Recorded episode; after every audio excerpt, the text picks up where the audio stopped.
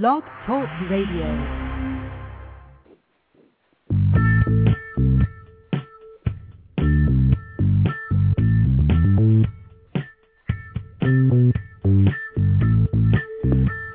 What's up, Blog Talk Radio and the world? It's Vegas Vince. I'm back. This show is going to literally rock. Unlike that show I did last week, I have to give my apologies on the air for that debacle. Anyway, life is good. Pretty peaceful Sunday in Vinny Land watching the complete meltdown of professional golfers at the U.S. Open. Other than that, we've got the legendary Glenn Osborn on this evening, and this show is going to be probably uh, beyond anything that even I would expect, and that's hard. Uh, my mind comes up with some twisted stuff. Anyway, Vegas Bend Sales and Marketing behind the eight ball. We're still we're still here. We're still setting the standard. We'll be back in a minute.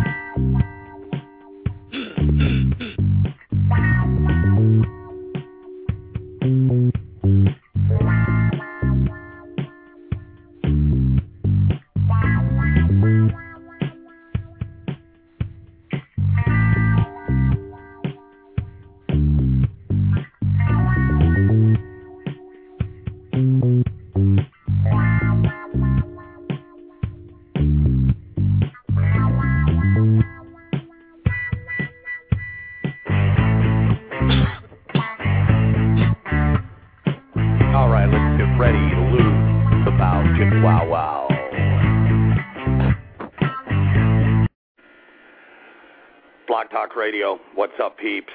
All right, first things first. I score the interview of my life. I get the legendary Ozameo on the air, and yeah, I heard it. It was one of my weaker performances. Uh, I'll fess up, I'll man up. But in my own defense, when you get a guy like that on the air, it, often takes an entire show just to put his credibility out there, or none of you people would have believed it. So if I did anything right, at least I exposed a whole lot of you people to this dude. Um, but with that said, I apologize to the listeners. Um, I have a great show. This show's original. It's cutting edge. And I often go back and refer to my old stuff as classic gold, which it is. But uh, Larry King, I ain't. And um, I certainly wasn't, uh, you know, going in with the objective of trying to monopolize the conversation. Um, I had, ne- you know, hadn't really got a feel for Ozum and the way he spoke. I'm used to him talking faster than I am on his videos. Uh, he sort of surprised me. I am hoping the man will give me a rematch. I posted it on the blog. I said I'm going to have a naked porn star hold his sign up. I'm going to do whatever I have to do to get him back. Anyway, so there I said it. You, you're never going to hear an apology from me again. I've learned my lesson. Tonight's show is going to be literally off the chain. We got a gentleman by the name of Glenn Osborn. Um, and I don't even know how to begin to describe the dude. I would say master of NLP, but um, you know that might not be his definition. I'm going to let him talk to you about a whole myriad of cool, twisted, and I might add powerful stuff. Um, as a lot of you know, I don't believe in destiny. I don't think things are predetermined, but I always have believed that. Um, people do intersect for reasons, and generally it's up to us then to maximize them. And this is one of these strange deals where I just sort of ran across this guy, and I can't even remember the, how the hell I found him. But we've uh, clicked really, really well in the past week. He's got some incredibly powerful information. He's got some big time hookups with some remarkable uh, I don't even want to call them marketers. I'm just talking flat out legends. I mean, like, you know, uh, that he's modeled some of the strangest, weirdest copy and headlines you'll ever read. And this guy is definitely going to come at you with a perspective that I don't think you've ever heard before. So if you're expecting a normal, you know, run of the mill NLP or copywriting or marketing show, uh, well, you normally wouldn't be tuning into my show anyway for that, but I think you're going to be in for a real treat. I'm going to just um, basically outline some some stuff to go over with Glenn, and I'm going to attempt to keep my yap shut and let him do the talking, and we'll see if that's even possible. Uh, Sil, if you're out there and get the kiddies to sleep, my uh, switchboard would be available for your Canadian number, so ring in if you can. Glenn Osborn, are you on the air, brother? Hello. Yes, sir. How is it going? I'm here. How's it going with you, sir? I am great. Excellent. Um, you know, I've titled this show NLP Mind Control, and I, you know, I made it hypey because that's what I do. But I think the first question I wanted to ask you is, what is the difference in your mind between NLP, which you know is neural linguistic programming. A lot of us have heard of it, and let's say as opposed to hypnosis, uh, conventional hypnosis, uh, either you know the therapy type type or the sage type or whatever you want to you know, however you want to categorize it. How would you?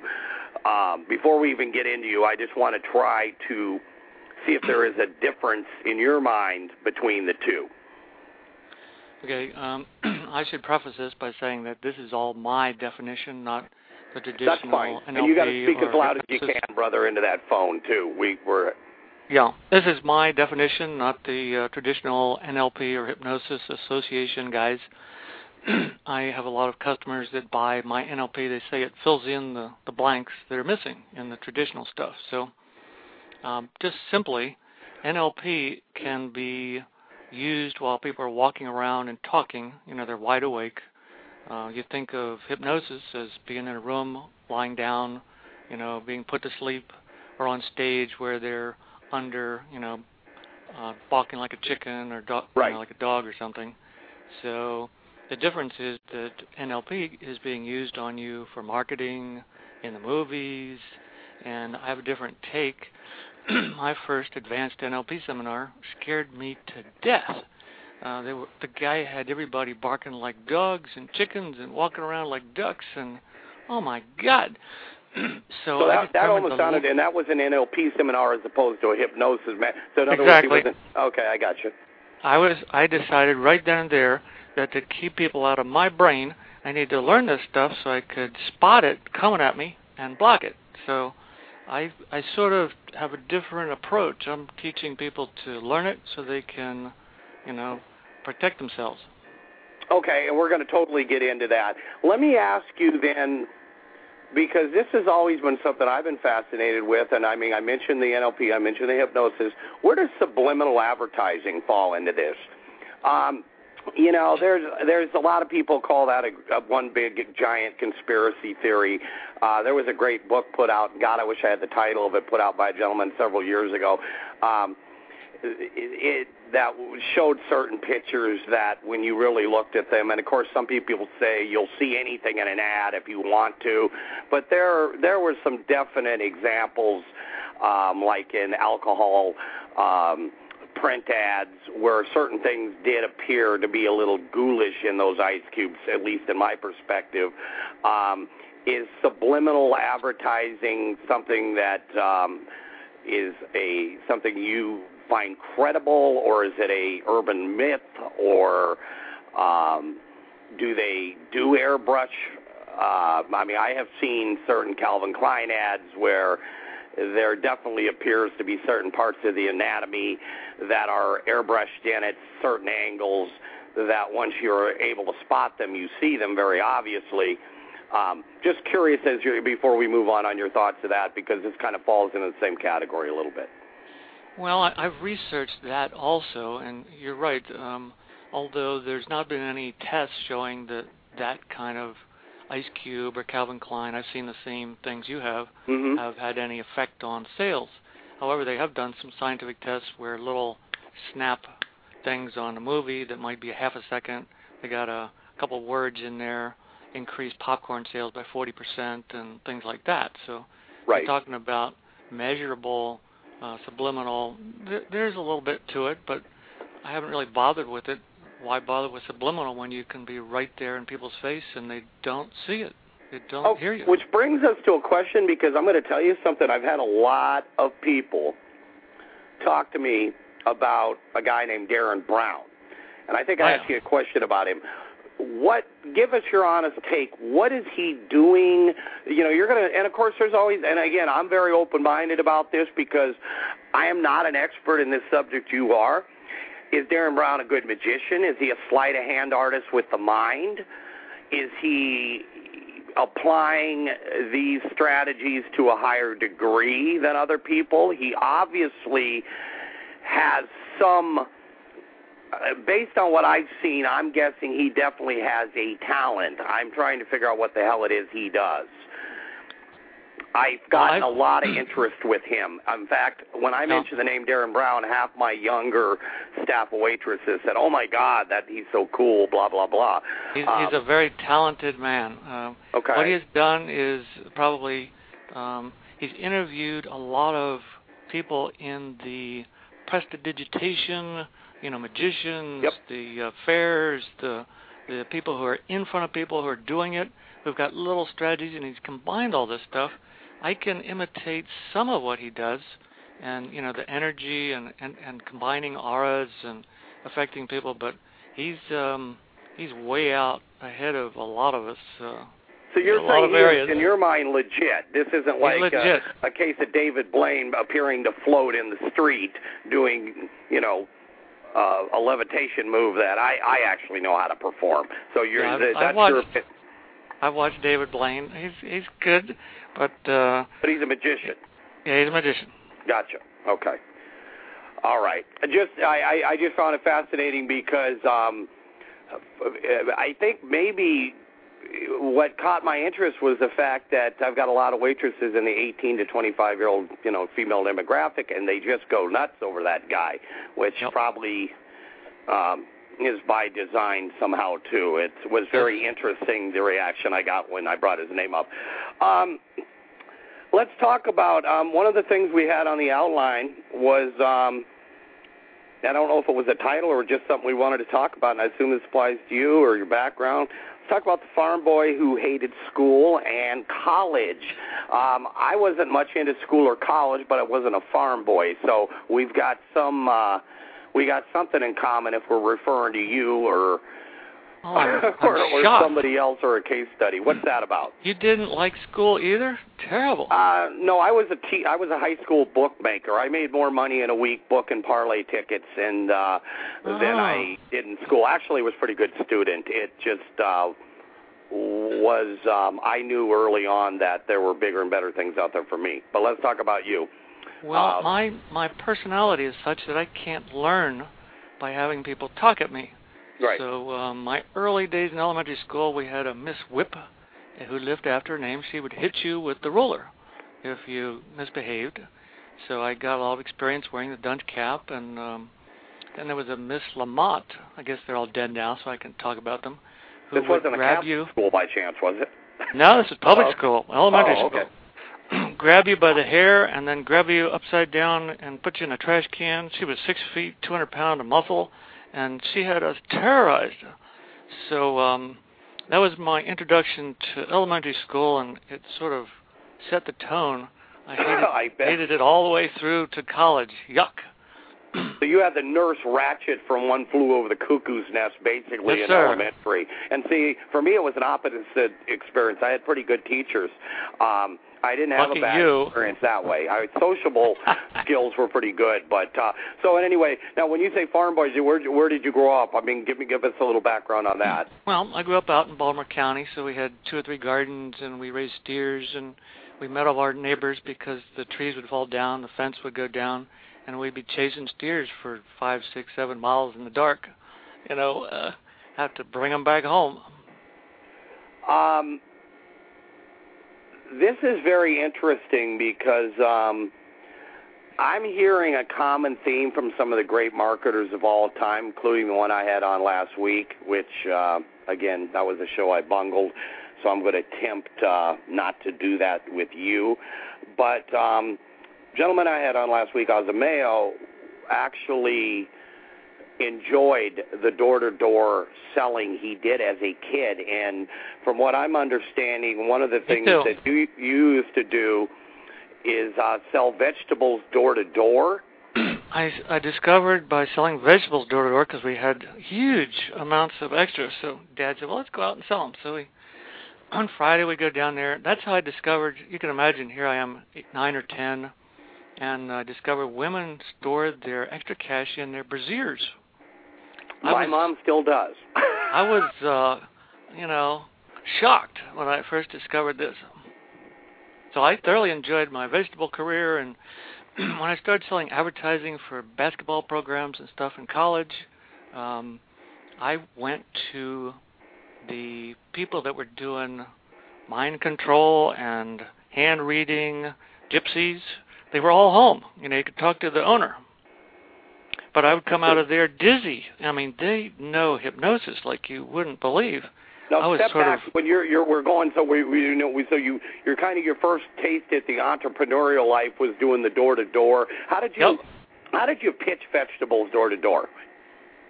And well, about what see. time uh, what time frame are we talking about? Give me kind of put, put this in people because obviously door to door selling a little different now. I mean, there's certain mm, no, places it in the country. Changed. Well, I'm talking more geography. You I would disagree. I'd say door to door has not changed at all. The only challenge is you have to find people at home. So you want well, to go that's sort of what Saturday? I meant. I was more referring to the, the geography part. You, it sounded like we're doing this in a rural area. Yeah, Am this I was, correct? well, I, we would come down to the rural, you know, the citified Okay. part of Baltimore. But what was actually your pitch? I mean, that that's what I'm getting to. I agree. The same hmm. premise has not changed. It's Well, no the different. pitch was, you know, you have fresh vegetables, and you got a truck full out on the the parking lot there, by the you know pumpkins and all kind of stuff, and you say you have a choice of getting in a car, driving to the store, and getting old stale stuff, or you can buy vegetables cheaper from us. We got them right here. So it was easy. We sold everything. Very interesting, and it made the housewife's job probably a lot easier because they saved her a trip to the market as well. So we had Uh, corn and beets and you name it, beans. uh, We had it all. Excellent. Now, when you within okay, so now we're jumping ahead to college, and let me ask you, for a guy who didn't like school, what, how the how in the hell did you end up in college, and what were you attend at that time um, hoping to study, or what what what, what Well, was your I- objective there? I I was good at playing the trumpet, and I had one of these voices in when I was a kid. Where I could Mhm. hit any note, so I was one of these little kids that I've sung in 50 or 60 weddings, and so I started in music, and I hated that. And then I moved to political science. I hated that. I moved to history. Anybody can get, sail through in history. So I met a couple millionaire college uh, professors that sent me to the library to get Caesar's commentaries and different things, and I learned how to find information. That's all I learned in college. Barely got well, I'm through. fascinated by what you just said about millionaire college professors because it always reminds me of the school with Rodney, the movie with Rodney Dangerfield, Back to Oh, yeah. School, about the guy trying to teach a business class. Um, and that's really what he taught was theory. That uh, the, there's a consensus among a lot of people that that most of these people that teach business, they themselves don't, you know, exactly uh, fit the entrepreneurial, uh, you know, t- uh, stereotype. Uh, True. And I, I found that to be fairly true. It sounds to me like could you could you name the, na- the the name of the particular college? Because if you actually had two millionaire professors, they obviously weren't making that teaching it. They must have been out there in the market at some point doing it. That is that is correct. One of them was doing special movies uh, of cultures in other countries, like Tepoztlan, Mexico. You know, Mhm. he made a lot of money, spelt, you know, making movies. Uh, it was Western Maryland College, and talking about marketing, they've since gone to a big group of marketeers who convinced them to change the name of the college. So I can't even tell you what the name of the college I went to is now. Um, Well, that's uh, it, it's just interesting to me. That's something I, I don't I don't think I've ever had anybody ever mention that that they had a college professor that actually did it. Um, that's that's just not the norm. Um, how did we get? So you're in college and you're selling advertising. was this advertising on the side or was it for college publications? Well, I was interested in sales, so I would volunteer and call, you know, people who graduated to raise money. Um, you know, they had students doing that. Fundraising So- for the okay, I got you. Yeah. So I did that, and then they, you know, need somebody to sell advertising for the school newspaper or the basketball program or whatever. So, you know, I was out there talking to people because I'd done it before. It was easy. Well, it was easy. Why? Now, see, because I'm going to be honest with you, most people wouldn't say, uh, you know, um, you know. I, in fact, Dan Kennedy made a good point one time. He said, you know, the problem with most advertising reps is they're not marketers. They come in there and their sole intention is to sell you the particular publication that's in their hand, whether it's, uh, you know, fits your demographic or not. Um, that's what an ad rep does. I What what of- were you what when you said you were good at it? Were you were you working with various different medias, or were you No. selling space ads, or I was or doing. I was selling face to face, but I was selling ads in the basketball program, the baseball, the newspaper, and I cheated. I'd find people are already advertising, or the board of directors, or the guy that was selling the sports department a lot of, you know, equipment, and say, you know, you since you're always selling stuff, uh, why don't you advertise here? Okay, eh, okay. You know, they sort of had it budgeted. They could write it off their taxes. I went to the guys who had that's a great a idea right ri- there. That's a great risk. tip. That's a great tip right there for, and it's a very basic but excellent tip. I I'm gonna I wrote that one down because uh, we have a lot of access in my course to advertising. That's that's very interesting. I'm sorry. Go ahead. Well, that's that's all I had to say about that. I I went to people who are already spending money uh, in other parts of the college who, you know, if they advertise, they might get to sell more. So, you know, help win-win. So you were good at that. Let's talk about. And I, I, I am known for being real brutally honest on this show, and I, this this might be one thing, you know, and, and and it's kind of funny because I don't have a right. They always say don't, you know, unless you've got as much money as a guy, you got no real right to say anything. But as a consumer, I found it interesting. Number one, um, and I and by the way, I don't know if the number is 1.2 million or 12 million. One point two. Uh, 1.2 million. Um, let's talk uh, in that particular figure in regards to Jay Abraham and how that led to networking. Kind of piece that together. Uh, there's uh, there's that's something that I had written down in my notes that you had mentioned to me. Um, you basically either spent or obtained or got 1.2 million worth of you know in you know and I guess that would be the the value or the pricing of various materials seminars etc um that were based around Jay Abraham and I do know that. I, at certain times uh Jay would have $25,000 seminars they were not cheap um That's that's what I did. I sold five thousand, fifteen thousand dollar seminar seats. Now, this led. This basically was your objective at that time because you perceived Jay as the go-to guy, or was it more to network? Because what, from what I I understand, wanted, you I wanted you the network. okay, and you did very well at that because I'm looking at some of the names, and we're talking about guys like, unless you know people out there living in a friggin' cave somewhere, uh, Ted Nicholas, Joe Sugarman, uh, Jerry Buchanan, Bill Myers. I mean, these we're talking about some of the biggest. I, I don't want to just. I mean, it goes beyond. Uh, you know, let's just call them badasses. That what and legendary type figures. Yeah, they're they're they're all geniuses, is what they are. how did that come about? Uh, How did how did we make the transition from college? How did I? Because I I, I, I want to kind of I don't want big gaps Well, here.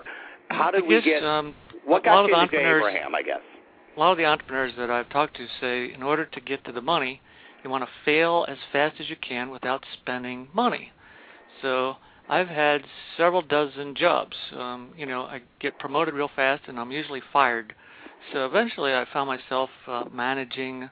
Um, I was supervisor at first of janitorial and then maintenance, and pretty soon managing the, a university. You know, the housing department. Right. So I needed help. I had 500 employees. They were all trying to kill each other. Um, my bosses, you know, were they had a whole, it was awful. so at that point, I got a letter, 50-page letter from Jay Abraham. He said he was going to double your income, and if you didn't make it all back, 15 grand, in 18 months, he'd refund all your money. Then there was one line that said, as long as you're able to prove that you've done two or three things. Well, I, right. that was easy. You know, I, so I signed up, went, and I discovered myself in a room with 800 people who'd paid 15 grand. How did you get the 15 grand? This is kind of where I'm going because it sounds to me. Well, I was this, making good money. Um, oh, so you were actually, you know, you were actually hitting the bricks, and so you had a little cash. Okay, so you pay the yeah. 15 grand, and I'm sure Jay but, wrote but a I only paid 50-page letter that sucked you in, and you ended up I only there. paid once. I only paid once. After that, I bartered my way into 15 more of Jay's seminars to meet self-made millionaires. Now, see, that's fascinating to me because that's, of course, a niche I teach about. We'll talk about that later. But so uh, you then started attending these. Um, let's talk about some of these people. And and when you mean network, we're not talking about well, where you walk up, shake your hand, say, "Hey, uh, Mr. Sugarman, I really like your BluBlocker or sunglass commercial." No, you, You've been able to leverage you, these relationships. Jay would let people stand up and and brag about how much they'd made mm-hmm. with his ideas. Sure. So I'd take notes about where they were sitting and who they were, and when it came for lunchtime or the break, I was at the back of the room saying, "Okay, you you doubled this insurance sales in four states with thank you notes. Okay, but how did you do that? I was the only one there." So the guy told me that they made four hundred million dollars. He was sales manager for four states of you know XYZ insurance company, mm-hmm. and he wrote this thank you note, and he told me exactly how he did it, and if you read my newsletter, my free e-zine, it starts with a thank you every single time. It does, even your emails to me. That's correct. And we'll get into your emails because, and please don't be offended, but the term I've used is, uh, I think Sylvia and I use the term, when you're done reading something you've written, you feel as though sometimes you've been mentally molested. That, I'm I mean sorry that about in that. a good way. I don't mean it like the Uncle Charlie who had bourbon on his breath and said, "Promise not to tell." I'm talking about well, the stuff is powerful. What I do is go deep. You also seem to always. Uh, I told my copywriter Brian McLeod, who nothing impresses very often. That's just the nature of the beast, but uh, he, we still love him. Um, I said it's all it's it's almost unnerving to to get stuff mailed to you that seems to um, seems to to I guess the word I'm looking for expose things that you really shouldn't know that hmm. you know I don't know how really to explain this when you get when you start getting connected with Glenn. He starts emailing you. Um, it's almost like um, you got somebody in bed with you and uh, Ouch. or watching you undress. I'm trying to think of the metaphors here. Oh my goodness. Did I come up with a few good ones? But I mean, you do. Oh, maybe maybe a, a more po- po- politically correct way of saying it is, you seem to have very very good insight based on some rather simple back and forth communication.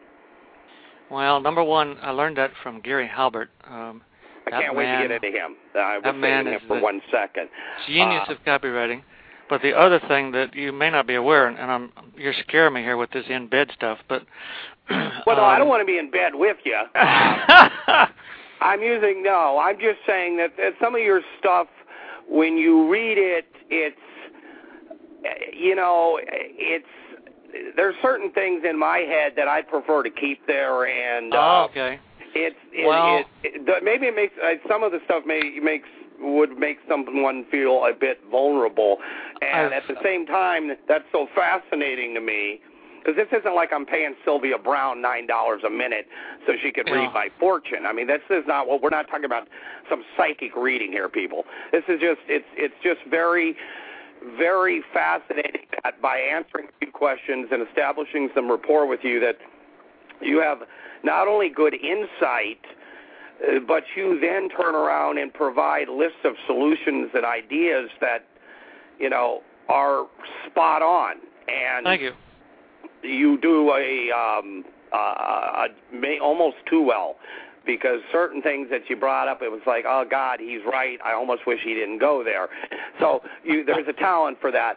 Um, before we go further into that, one of my one of my idols. I don't know why I I like this guy because I I didn't have the opportunity to see Gary when he was alive. I've listened to every audio. I love the Gary Halbert uh, website. Um, I've often I've, said I've I watched. he was I've been to Gary's. I've been to Gary's events several times. He was an amazing guy. I've often am tell me give me your opinion. My my Brian McLeod, my copywriter, he meant this in the best way. He loves Gary. He said Gary was one of the great bullshitters of all time. He said that was his ability to tell a great story. I and I've often I used to think maybe he was a better marketer even than copywriter. But I think Brian I think Brian's point was that Gary could take almost anything and weave a story into it, whether it was uh, cosmetics, whether it was uh, selling the Rolls Royce. Um, and I still think, and, and, and you see Dan Kennedy now pretty much with the same style. Dan the same Dan worked. Dan worked Yep. for Gary Halbert for Yep. many years. So What about give us your give us some stories on Gary? Because again, right, um, I got a love, couple I love the guy. Uh, the gun to the All head right. theory, the sell shit people here's want a, theory. Here's a story that nobody probably has heard from Gary Halbert. Um, I've had several people call me and say they were in Gary Halbert's car while he was driving around uh, Key West. And I said, "Wait a minute, you, you paid Gary how much? You know, it was like ten grand or something." And he said, "Yeah, Gary didn't want to be in his office, so he's dictating sales letters and copies while he's driving back and forth around his little town of Key West." I was laughing. I say it's really a trip. So um later a guy called me and he said he was a one of Gary's copy cubs. I said, "What is a copy cub?" Well, Gary lets us live in his house and we we drive his car and go shopping for him and and in in turn he lets us do all, you know, help him with the copy and What time marketing. period here, real quick, um, Glenn, are we talking about? Are we talking the 80s, 70s? Could you get just kind of fill us in kind of about? Um, probably 70s and 80s, yeah. okay, gotcha. Because he moved from Ohio down to Key West, right. and then he always had a boat, so uh, he sank millions into various boats. Uh, Gary likes toys, didn't he? Gary didn't Yeah. mind spending some money, it sounds like. well, uh, I talked to several people who said that Gary wanted to thank him for something, so that g- he gave him a house, or he Wow. gave him his new car. You know, he was tired of it, or or he didn't he didn't like where the gas pedal was, or some silly thing. He just gave it to him. You know, he spent fifty grand, gave him a new car. So That's generous, very interesting. It's uh, but- kind of reminds me of when Mike Tyson got pulled over one day in a brand new Bentley and uh, just said, told the cops, wasn't even trying to bribe him, said, "Hey, you guys just keep the car." I hadn't heard with that, that mentality, which is probably why Mike sunk through a hundred million dollars. I think when you've Yeah. had no money, I don't know. That was always interesting. What is the story about the? Uh, there's three things I want to talk to you about, Gary, about that you have insight in. One Okay. is the pink Mercedes and Okay. how because Gary liked the ladies too. Oh, I yeah. could figure that out real easy by listening to him. Yeah, I've met several of his girlfriends, and they were all were always very curvy. Yes, Um, a nice way of saying. saying yeah, it. let me let me talk about the red Mercedes or the hot pink Mercedes, I should say. Now I got this from one of his copy cubs who was complaining. He says I got to drive Gary around because if he drives, he keeps running into things. I personally think that Gary did uh, did that on purpose so he doesn't have to drive. But um, anyway, Gary would buy a Mercedes and have it painted pink. Then he would drive around or have himself driven around, and every time they stopped at a red light, beautiful girls come running over to the car saying, "Oh, love your hot pink car." Okay, so the the copywriters are complaining because when a guy come over and say, "Man, what are you driving, guy? Uh, It's not my car. You know, it's his." Right, he- He's they're the- questioning his manhood. They yeah, yeah, they- yeah, think okay, gay. Uh, But then Halbert would start laughing at them when this beautiful girl comes over in a low cut whatever and uh, leans over and starts giggling and you know and Halbert would they would also complain. Halbert would read his latest newsletter. He'd say, "I'm the I'm the world famous Gary Halbert. Have you seen my TV commercial?" And you know, he he mentioned a bunch of stars he worked with, and then he'd say, "What do you think of this headline?" So the the copy guys were bored out of their minds because they've heard the same headline each time. They didn't realize I have to do the same thing with my copy. He wasn't selling to copywriters, though. He was selling to those girls coming up to the car. That's correct. So he would change one word each time. The first sentence he would keep playing with. So I've been in the room with a thousand people when he read one of his newsletters.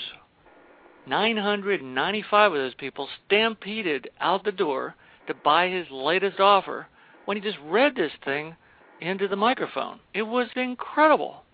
And I thought, how did he get this thing so perfected that he could empty a room? Now Do you remember you what offer that was? Just out of off the blue. I mean, he had so many. Um, any well, idea? was, what- there was one where he had um, explained that he did this thing with a private investigator, a friend of Okay.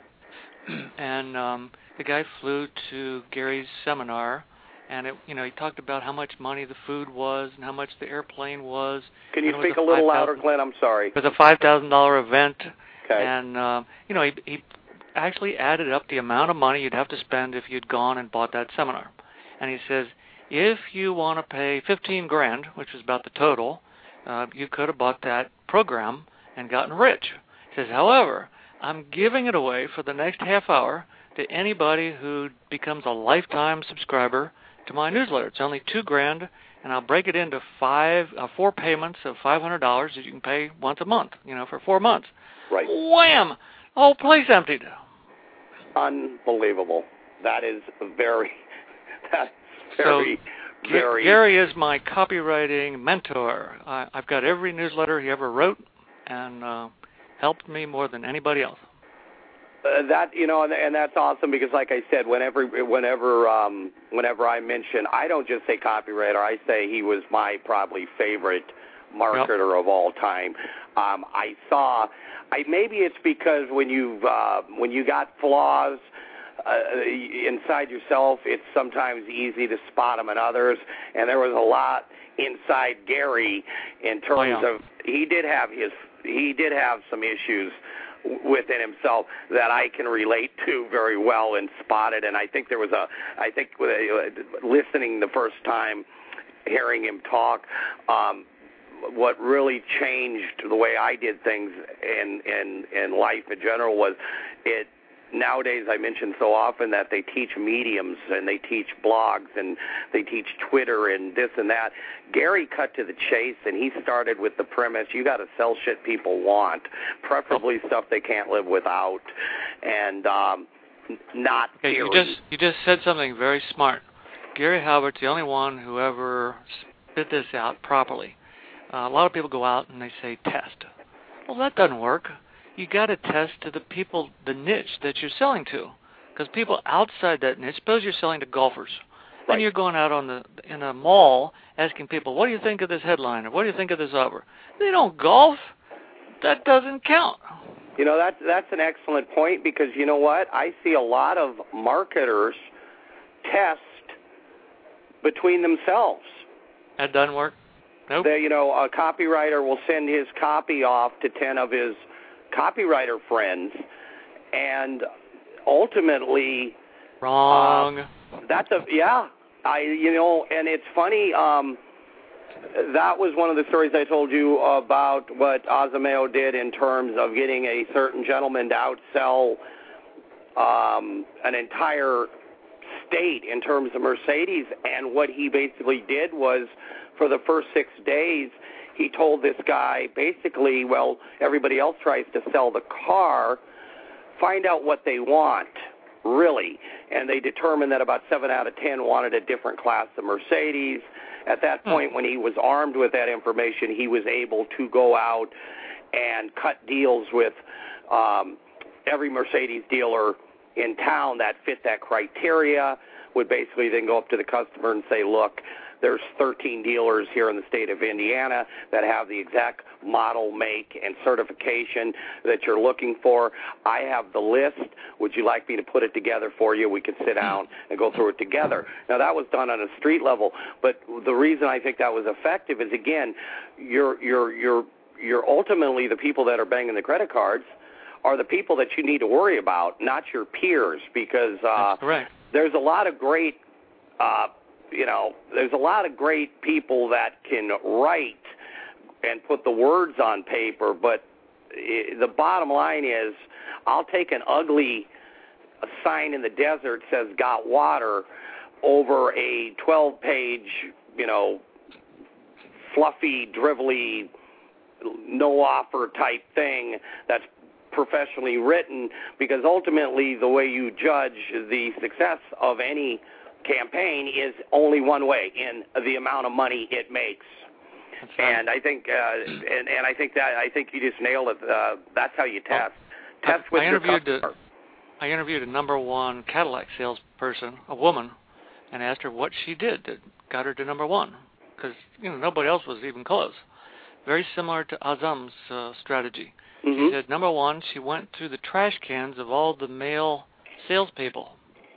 I said, well, why did you do that? She said, well, I noticed they were trying to force people to buy a car they didn't want. So exactly. she'd go through and call them back and say, I'm, you know, just starting out.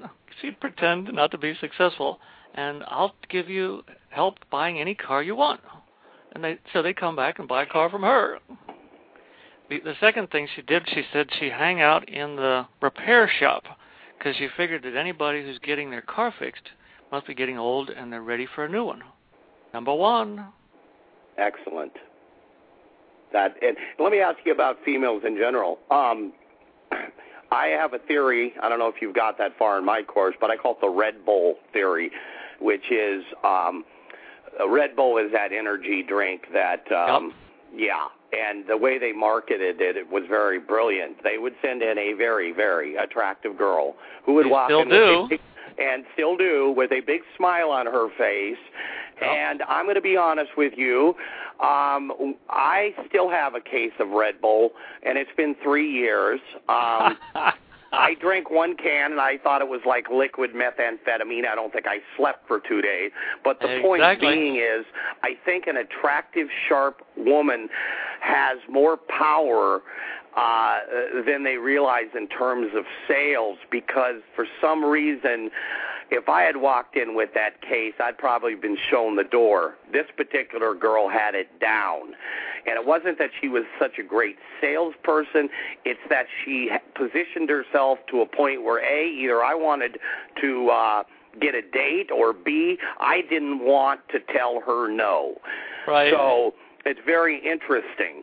Um, I've got a I've got a really fantastic Vegas story about how a guy worth I think he's about forty two million dollars last count is using beautiful women and he doesn't even have to pay for it.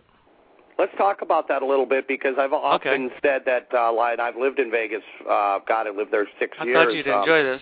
Now I got uh, this from a limo driver who drove the guy from his uh, private jet in, and he, the man said, "Okay, I want to go to all of the strip clubs, the really high-end men's stuff." mhm. And he says, "Okay." So he takes him in, and he gets out, goes in, and in 15 minutes he comes out with two gorgeous women, you know, in the cocktail dress, uh, all legs and TNA. Okay, so they it. sit in the back of the limo, and then he goes to the next, um, you know, adult men's club. And now, the funny thing was, he brought one beautiful girl with him, so he takes her in with him, comes out with two or three more. Pretty soon, he's got 25 incredible tens in the limo. And finally, the, the limo driver couldn't stand it. He says, "What the heck are you doing?" He says, "Well, come over here. I'll tell you a secret. So come in with me." So he sends his girl in. Turns out she is one of the the girls that comes to parties. And she goes into the back dressing room where all the girls are changing their clothes and says, "Who are the best dancers? You want to come to my friend's party because he's bringing all of his millionaire customers in. There's hundreds of them there, and you Wow. can make two, three, four, five times the money that you can you know, dancing at the lousy club. So she's cherry get... picking the cream of the crop, literally. Isn't that brilliant? Uh, I mean, and he beyond, doesn't pay a dime. She hijacked. Now I would be careful running that in New York City. You might get one in the back of the cap for that. Yep. Uh, but yep. what a brilliant, brilliant strat! I, I Isn't love that it. clever? Because the first thing I'm thinking is, if, is uh, you know, I think most people would assume that the guy was going in there and just handing out hundred dollar bills to get nope, them in there. they didn't pay a dime, not one cent. It's an offer they beautiful- couldn't refuse. Well, the beautiful thing is, even when they go to his party, it's not his money; his customers tipping the girls.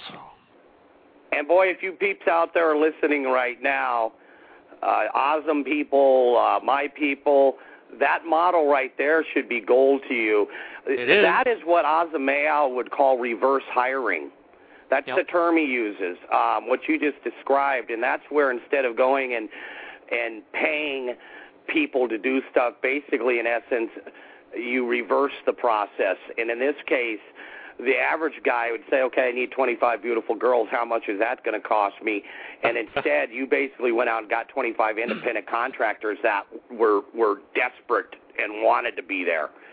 Um, Well, that's exactly true. I helped a guy sell his boss's uh, Lamborghini.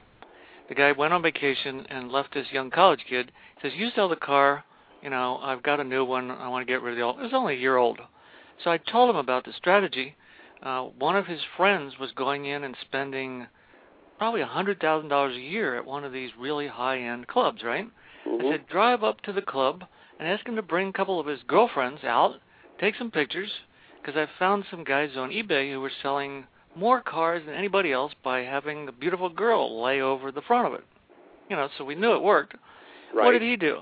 He paid his hard-earned money to go find a model, and He should have called Vinny. yeah, he should have called you. I've got to so, go uh, uh, in front of a five hundred uh, seventy-five thousand dollar house right now. So he only had one girl instead of five, and he had to pay thousands of dollars. I could have kicked him.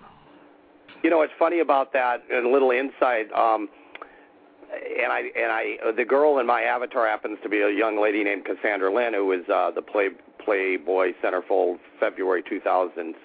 I hope I didn't Uh-huh. screw that up, Cass. But Cassandra Lynn, and the interesting thing about Playboy that a lot of people don't realize, besides the fact I think Hefner was, you know, one of the legends, a guy I really admire on a lot of levels. Um, for for his not not for reasons necessarily people think either just just his entire life is fascinating but the fact of the matter is um most girls would do playboy for free and uh, they a lot of people think oh you're in you know centerfold you made all this money. The fact of the matter is Hef is positioned so well now. Playboy has become such an icon um that m- most any girl um, will literally pose for nothing, and basically they are not paid nearly what people think they are. One of the young ladies I used to work with, uh, named Val, who is uh, one of the pro wrestling divas now, told me she said they really don't pay that much. They don't have to. Um, when you've set the standard so high uh, people are, as you know, like in the case of this particular offer with your friend pulling the girls out, you give them an offer they can't refuse. Oftentimes, it doesn't cost any money. I mean, I know ten girls right now that you would probably pay half to put them in Playboy. yeah, It's very interesting.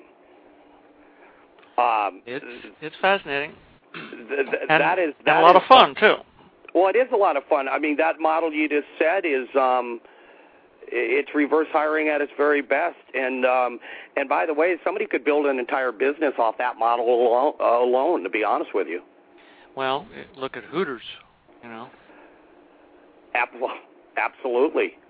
That But I'm saying on the par- a party aspect of it alone is that you know, and that's something I'm surprised I've never thought of. I've always, you know, um I've got I've got a pretty good list of attractive women, and I've never even thought about uh, that. That is really, really, really brilliant. And having, and I'll tell you what, I, I were, you- did this particular gentleman send a female in to say, "Hey, who's your best girls?" Or did he have a guy? I mean, or did no, he himself went, go in? He went to the bar himself and took the girl with him, and then he'd send her in to the changing room where he couldn't go. Right. And see, if he said it himself, it wouldn't be as believable. But from exactly, that's the, where my point was about. Where yeah. I think these females are, in some cases, more effective at certain yep. things. Uh, women would tend to trust a female more than they would some rich old dude. Exactly. Absolutely, that is very cool stuff. Um, let's talk about. You got to talk about this guy because you reference him a lot. And this is a guy you say taught you how to sell um, using NLP and also yep. helped you with your referral uh, system, perfecting that as well. Um, I don't know how much the guy is or was worth. Uh, Walter Hailey, talk about him because I know he comes up a lot in your stuff. Well, I I met Walter Hailey. Uh, in fact, I get referred to people in very strange ways sometimes, and this is a good one um, I did a project for a millionaire dentist and uh, did an outline and an action plan. Uh, just part of the idea was like phase one of three phases. So I figured he would buy the second one out of the money he made from the first one. Well, he fooled me. He he called me up and says, "I'm not going to pay you." Says, "Even though your action plan is worth more than the the um, practice builders company that I just paid like 15 or 20 grand." He says, instead, I'm going to give you Walter Hailey's phone number. I said, who's Walter Hailey? He says, you'll find out. He says, I would just got back from one of his seminars, and the guy scared me half to death. I'm not going back. But but you guys will really get along. So he gives me so the this phone guy number. who was going to pay you, or that you did the action plan for this dentist, apparently got freaked out over some of this stuff. Yeah. He said, and it wasn't because he didn't want. It, did he basically stiff you then? I mean, you basically got. Yeah, he stiffed me for ten grand minimum, and probably many times that by the time we'd finished. He'd lost a million dollars. I was going to show him some really amazing and stuff. And he didn't pay it because the information was scary to him. I don't know why he didn't pay. He didn't say. He just told me he wasn't going to pay, and instead he's going to give me a phone number. So picture yourself a fly on the wall. I'm calling down to Walter Hailey's office, and I say, you know, this guy just stiffed me for ten grand. And instead, he gave me this phone number. Who are you guys? Man, they were laughing all over the office. So um, eventually, I worked my way to Walter, and he says, "Well, you need to buy my book." Um, and you still don't know who the hell the guy is at this point. No, I don't know. Now, see, by this I point, Vinny would have had a lead pipe, and I'd been going to town on that dentist's knees, kneecap. But uh, well, I figured he's me. a jerk and a negative person. I don't want to Right. have anything to do with a crook. So, Right. You, Okay. You, you know, I'm not mentioning names here, but but Yeah. uh, there's there's a strain. But that was the most valuable referral. It was worth more than ten grand. It's been worth a million dollars to me. So Which is what's says, so interesting about it. In this case, the stiffing led to, um, magic. yeah. Let and and let's and and go on from there. You but you you call Okay, up. so- you don't know who the hell the guy is, and you're going to have to explain who Walter Hailey is. Uh, because it's probably a name not a lot of people here don't recognize either. Yep, that's that's one of the amazing things.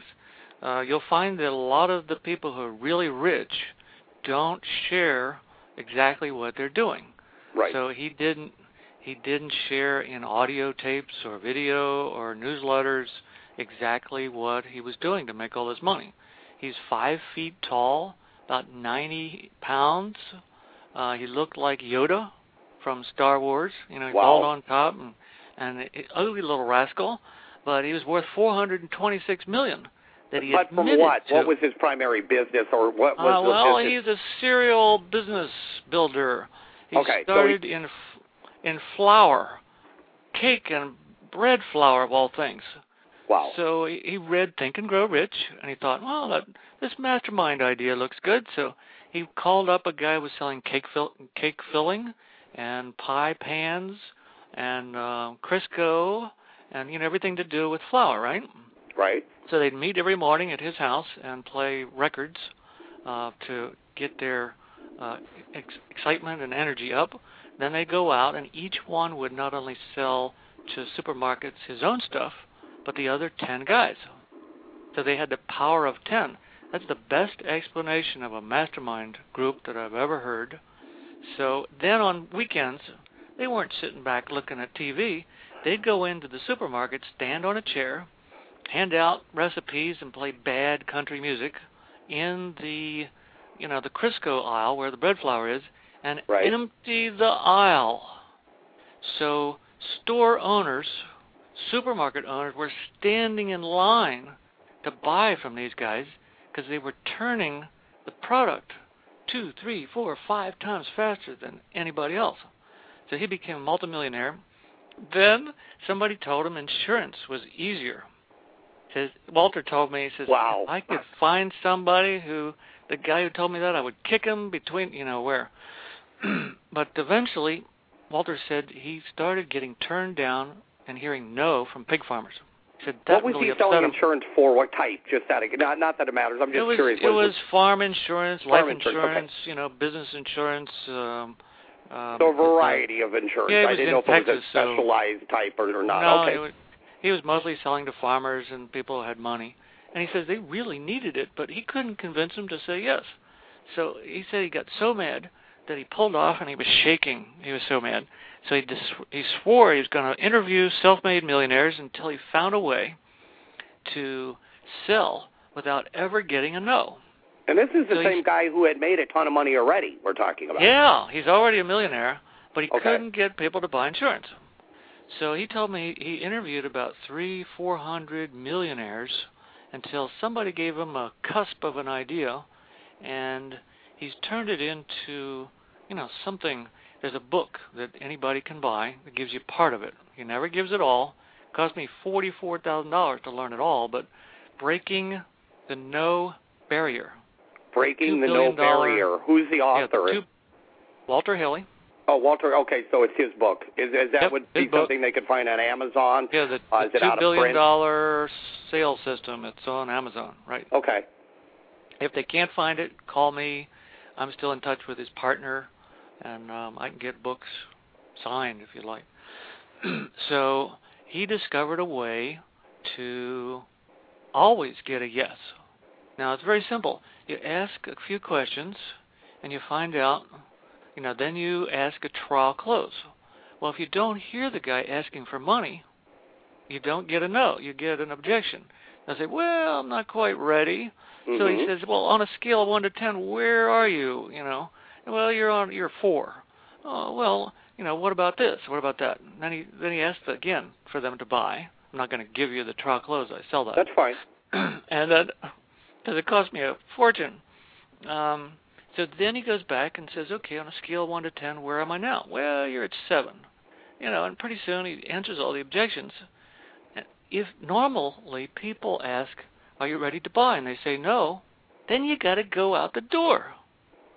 Well, that's the biggest problem get- with uh, with marketing, and something else somebody brought up on one of the shows last week, which is um, the majority of marketers, I believe, 80% of them stop after the first objective. That's it. Yep, That's it.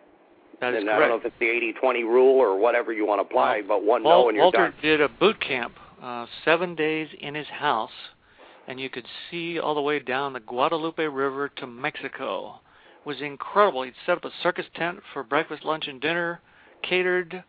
Unbelievable. There was room for 50 people in his living room, indoor swimming pool. Wild. so I went back three times to learn this stuff and took 20 or 30 of my customers with me. Okay. So, but uh, Walter had this system uh, because I sold so many seats. He let me come early and watch him. So one time, here's why I think he was worth more than 400 million. Wow. I showed up early, and he was in his office, and the secretary said, "You're gonna have to wait." He's in there with four billionaires. Now I'm thinking, wait a minute, they're coming to Walter? Hmm. Uh, so they were doing. Here's what the project was. They were building a lake, and they're going to sell lakefront property where there isn't any by digging out this hole, and then they would put a nonprofit uh, little hospital for kids on one side of the lake, so they don't have to pay taxes on this vacation thing. Oh man, they had it all worked out. I, I, I absolutely uh, that that's that's mind blowing. And and oh, how much do you think the relationship has been worth to you in terms of dollars over the years? That, that let, let me rephrase the question. Well, and I do it, see our favorite snow bunny from Canada for, the. For myself and clients, it's many millions of dollars because Walters NLP is what I use to sell the 1.2 million dollars of Jay Abraham seats, and I didn't do it normally. Somebody say, "Well, I don't have any money." I said, well, "What do you What do you have?" Well, I'm trying to get people to come into the bank so I can give a speech. So here's what we did for that gal. She went to Jay Abraham's $15,000 event. Um, we wrote a script and a sales letter that talked about the food. Retirees, one of the top things that retired people want is some new, exotic, nice tasting food, you know, because that's exciting to them. So we put a recipe sales letter together, and she started packing people in. She became the number one salesperson at the bank. You know what? It's it's scary because you're saying, you know, I, all the the very things you're talking about are, you know, I don't have access to uh, the the type of people you do. I have several, but not anywhere near the number you do. Um, but the few that I have conversed with, it's amazing. They use different, maybe terminology, but again, like in the case of Osmeo, he calls that policizing your business. Basically, it huh. means um, in, in a case where somebody was coming in to buy gym equipment, which was a big, heavy, very low margin item he determined that really the money was made in the accessories. That's where the real money was. And the salespeople kept trying to sell the weights which was fine, except that yeah. profit wasn't there. And he basically wrote up a little thing for them that said the seven reasons why, um, if you don't have the proper hand grips or whatever it was, you're going to do damage, and how you can increase your strength by using this and this. And they got off trying to sell that, and they'd actually proactively um, get the customers educated and um, it basically is, is appears to be almost the same formula you're talking about here. Um, does sound does well. What works is and in your case, you know, one. This is also barter. There's a barter spin in here which I just love. Yep. Barter is one of the main things I do to get to millionaires and get the information. A lot of people won't talk to you until you make them money. Absolutely. Then they're interested. And that's one of the great and that's one of the great one of the great points as well. Um, you know, uh, I see people go after. I've been very lucky at connecting with people. Um, you know, Jim Straw, who you're aware of. Yeah, he's um, a wonderful guy. Yeah, I, I mean, you know, just a gentleman, and and and uh, I was never. I guess maybe the the problem is I wasn't I never had the mindset that it was supposed to be hard to go out and reach out and get JV partners. I didn't know that, so for me, I didn't go in there like everybody else does and think and make it sound hard. Um, as, so to me, it wasn't a big deal. I was able to go out and pretty much the one or two or three people that I wanted to promote my product, I got.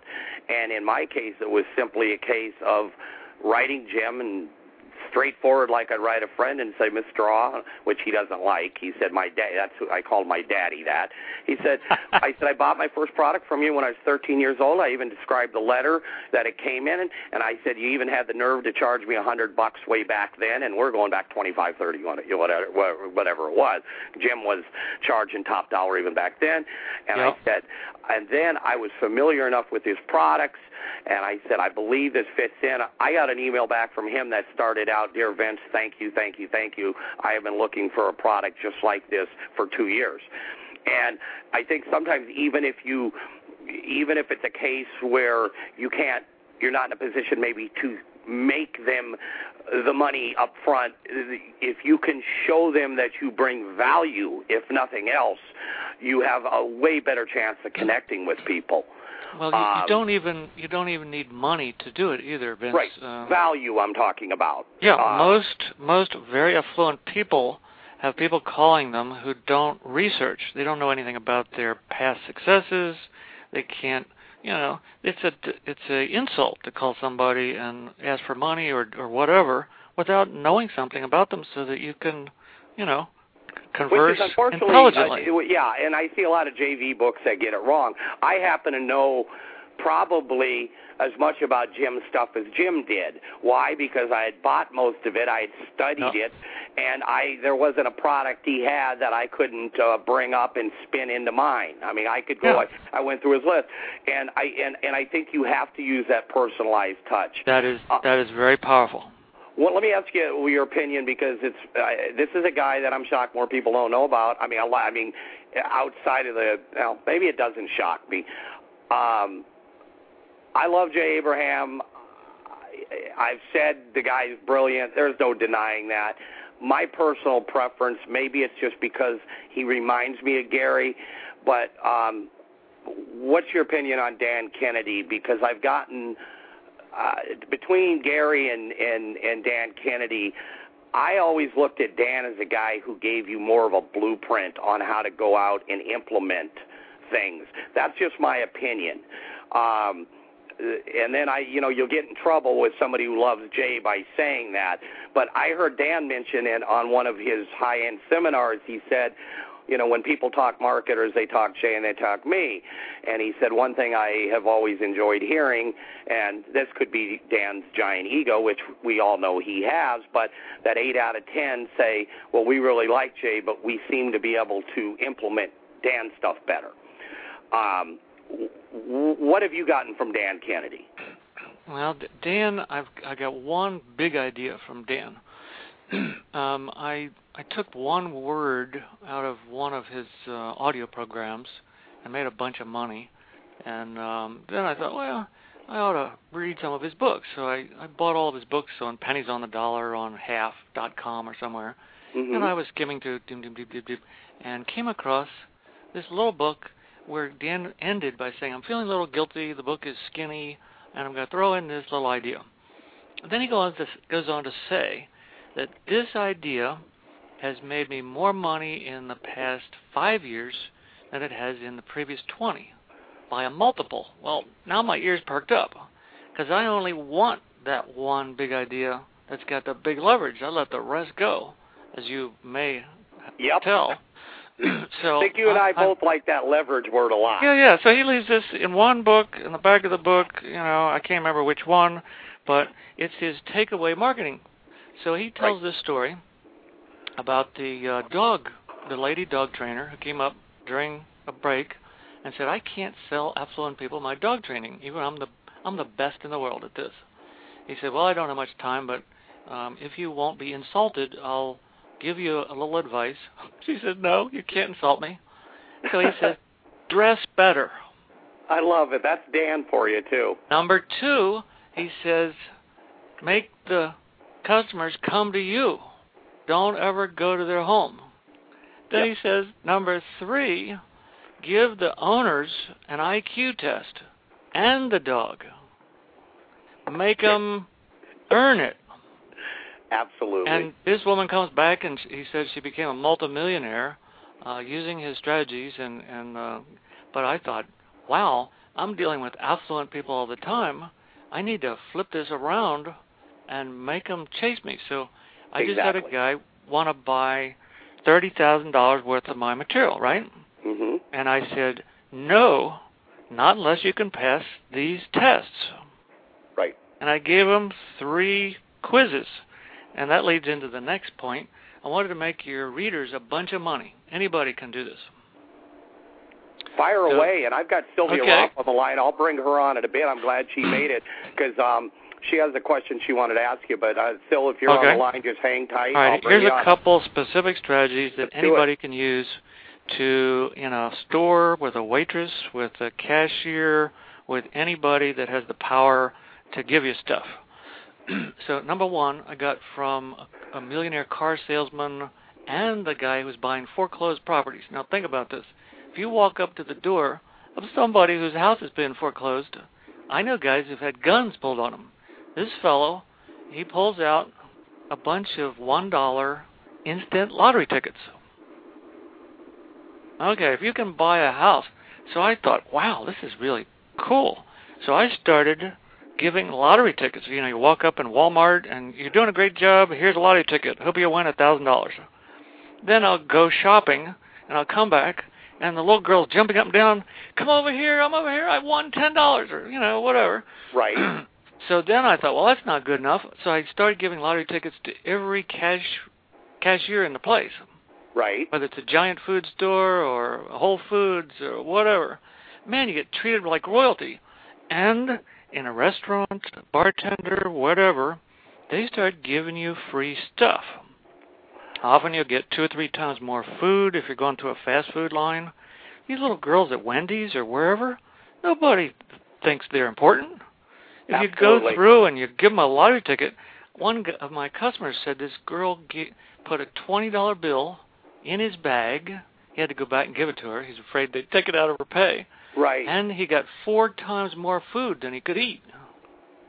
That you also have a version of that which I thought was really, really cool, um, and that's the dollar bill. Um, oh, yeah, I don't know if you up flirting. to to go along with the economy now, because yeah. I don't. but well, the, the dollar bill the dollar bill strategy is a little more limited because you can't walk up to a pretty girl in a mall and hand her a dollar. She's liable to slap you. Exactly. But if you Not walk my up to a neighborhood, that gets you a date. But yeah, I know okay. what you're saying. But but if you walk up to a pretty girl wherever and you say, "I really like the shoes," or you know, "I really like that dress," or "What what kind of jewelry?" You know, I was talking to my friend over here, and we wanted to give you a reward, and you hand her a lottery ticket. She'll smile and grin and giggle, and she loves that. Now, another thing you can do. Uh, this isn't in our list, but just I one story leads to another. Sure. I got a a guy who took courses from Napoleon Hill. I got two customers that personally knew Napoleon Hill. so he came up with this way of getting hugged by all the nurses in the retirement home. Hug. I go, what the, okay. what all the right. heck are you doing? So here's what he does. This takes a little more guts, guys. And ladies, you can do this too if you find a handsome guy. but you walk up to the girl, and you you got two or three chocolate kisses in your hand, closed, and you say, "Can I give you a kiss?" Okay, get ready to duck, but just before she swings, open your hand and show her the kisses. And she goes, "Ah, that's so sweet." What and about then the you paper can, roses? Then you can give her a big hug. The paper roses are next. Okay. Okay. So this, I have a magician friend. You go to www.napkin, no, what is it? Paper, napkin rose, I think. www.napkinrose.com. Napkinrose.com. Okay. Yep. And there's a video that shows you how to take his little red, pink, yellow, he's got all kinds of colors, um, napkin and turn it into a paper rose. Okay, now I teach waitresses this because if you give a rose to your best customers, your tip goes way up. However, if you constantly give roses to people while you're going through the line or your waitress or you often get a free dessert or they put you down as a senior citizen when you're not or you know you get more food and better food very powerful thing I think it And you can accomplishes something else too, and this What's is that? the part where I was debating with uh, Ozum last week about cold calling. I say I'm not interested in it. Um, I don't think it's leverage. Blah blah blah. And his point was when you train someone, when you get them, I mean, he'll have them call up people and do palm readings over the phone. He'll have Oh. them do strange things. And I never understood, and that's where, you know, I'm thinking, oh, you know, to me, that's cheesy, that's crazy. And then I finally got his point. And a lot of this, not only do you get the the the skin pop, the immediate benefit, but what it's doing is taking you out of that comfort zone that a lot of us live in that prevents success. And this is a way to to break out of that. I think it's also a way to it's basically personal training for establishing rapport. I Yes, mean, sir. I, I see a, a lot of other variables here besides just the instant gratification part of it. Now, now I've studied this like a scientist. Uh, there's something physical yet invisible that's going on. Mhm. Scientists have proven that if you go up to someone and you're not comfortable, that means your electrical aura Right. like a wall. you're bumping into their aura and you're not overlapping and you're not in a comfort zone. However, when you're in rapport, and these things do that that we just discussed, your auras overlap, everything heats up and warms up. Um, it's it's like magic, but there's a physical physics basis for this stuff. Oh, absolutely. Oh, I, I absolutely. Like I said, I'm not one of these destiny believers, but I, I have always believed that energy attracts energy, and space and time get trumped, and um, and it's fascinating stuff to me. Um, and what you're saying, as far as uh, another thing um, that Dan talks a lot about is rapport based on necessity, which basically means and I had an argument on uh, one of the forums, probably Osmond's the other day, about there's a difference between a generalist and a specialist. You know, a, a heart surgeon um, is going to command more money, more respect. He trains his. Co- they don't question him when he says go fill the prescription. You don't price shop it. You go get the pill. Whereas the generalist, who is everything to everybody, um, their their idea of marketing generally is well I better make my price even cheaper so I can That's be right. like the other 200 and I think it's totally wrong and where people lost my point I think was that I'm not saying you have to be the best in the world at everything but I think it's very beneficial to cultivate a list of people around you that are in fact the best of the best. Because then you pretty much are are you know the rainmaker. You're pretty much the go-to guy yeah. and you pretty much can make some things happen. Well and, it's also um, true that that energy and success wise you know if, if you have people around you who are very successful um you know eagles flock with eagles and that's just the way it is and uh, you know, and and and what you're what the whole thing you're talking about the takeaway, you know, I, I love Dan's line, and it basically goes along with just what you said.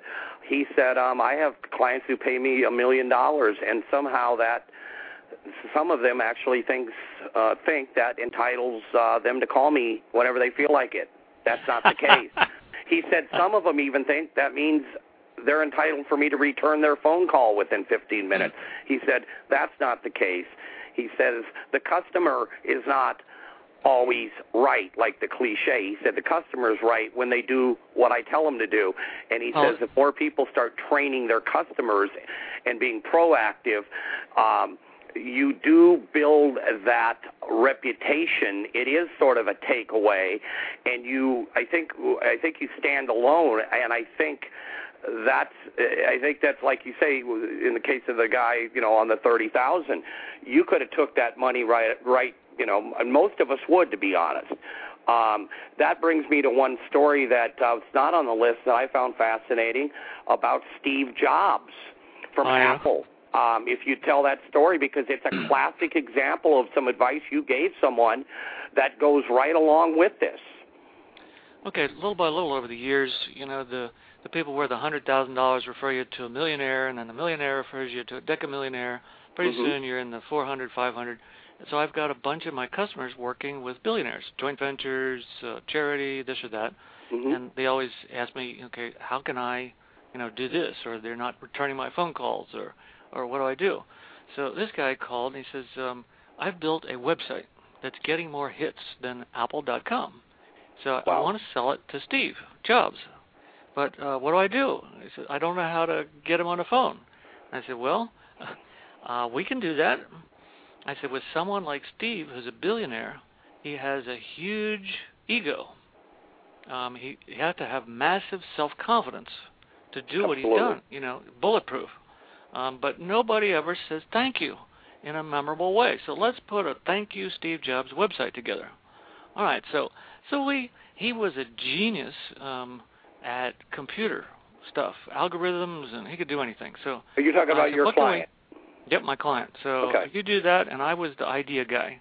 So right. we put together a banner, and he had it across a beautiful meadow, and it says "Thank you, Steve Jobs." And we went through his various career. We had a different banner for each of his major, you know, computers and the Mac, and you know, at every stage.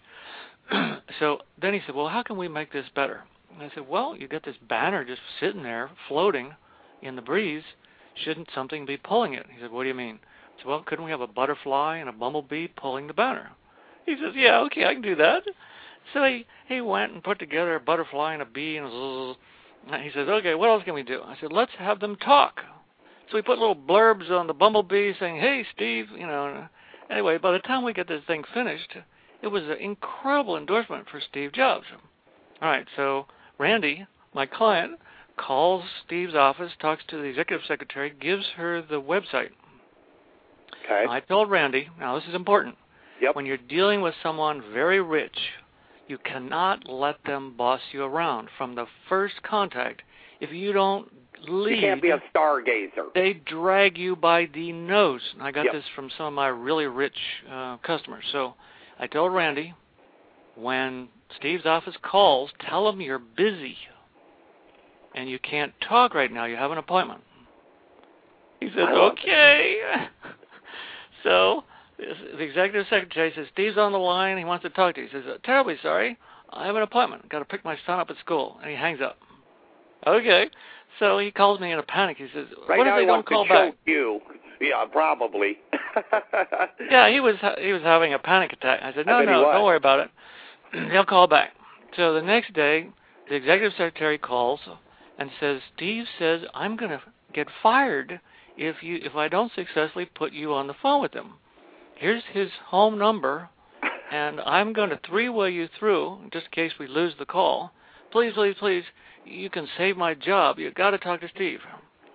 All right. So the next call I get from Randy, he's on Steve's private airplane. In the pilot seat, he says, "Hey, Glenn, I'm in Steve's airplane." Uh, and I, he, says, "Hear that voice?" I said, "Yeah, who's that?" He said, "That's the autopilot." Autopilot. I forget the name of of the autopilot, but I said, "How much to put one of those in my computer?" He asked the the pilot. He says, "You got 22 million?" I said, "Well, maybe next week." so um, Randy went over and met with Steve. He he wore this hat that was four feet wide with a giant, um, what was it, lobster or crab on the hat. I don't know where he got this thing, but he said he was in a room where a bunch of people were waiting to talk to Steve Jobs. Right? They're all in the button-down suits, and he had researched and found out what clothing, what blue jeans Steve wore. Got the exact same pair. The man, you know, really did his research.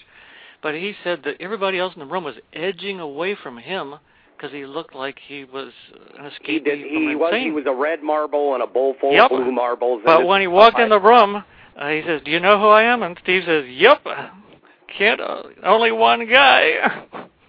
You know, and, So, and, uh, and, and and you know what that really all comes down to, and and and this is, you know, I, I, I talk about it a lot, um, and it's one of the things I, I I've been I've mentioned at Sylvia as well. The it's like in the real estate business, uh, um, when you go in and you you're a new real estate agent and you act, dress, walk, talk, and do the same as they do, and just do it a little bit better, you're just getting you know a certain degree of better results. Um, I think a lot of it comes down to positioning, and Yep. sometimes the best repositioning method of all is to be completely unrelated to your own industry, which is something Dan talks a lot about. He, you know, you don't go to those networking meetings where the, all the dentists wear the same stuff. You don't Well- necessarily hang out at the same, uh, you know, REI meetings if you're in the you know real estate business. well, you Um, you heard what we just did. We spent Yep. 30 days preparing for one phone call. exactly, which Positioning. Exactly. Um, brilliant stuff. Um, one quick question, and then I'm gonna. I've got a question. I'm gonna bring Sylvia on because there's a question I think is going to benefit a lot of other people in any industry. Did Okay. we had something we were going to talk about janitors and bartenders, which I thought was kind of cool. Unless we come- Um, Remind me where we. Oh, the bar. Oh, I know the janitor who uh, got a whole bunch. Okay, I forgot that story.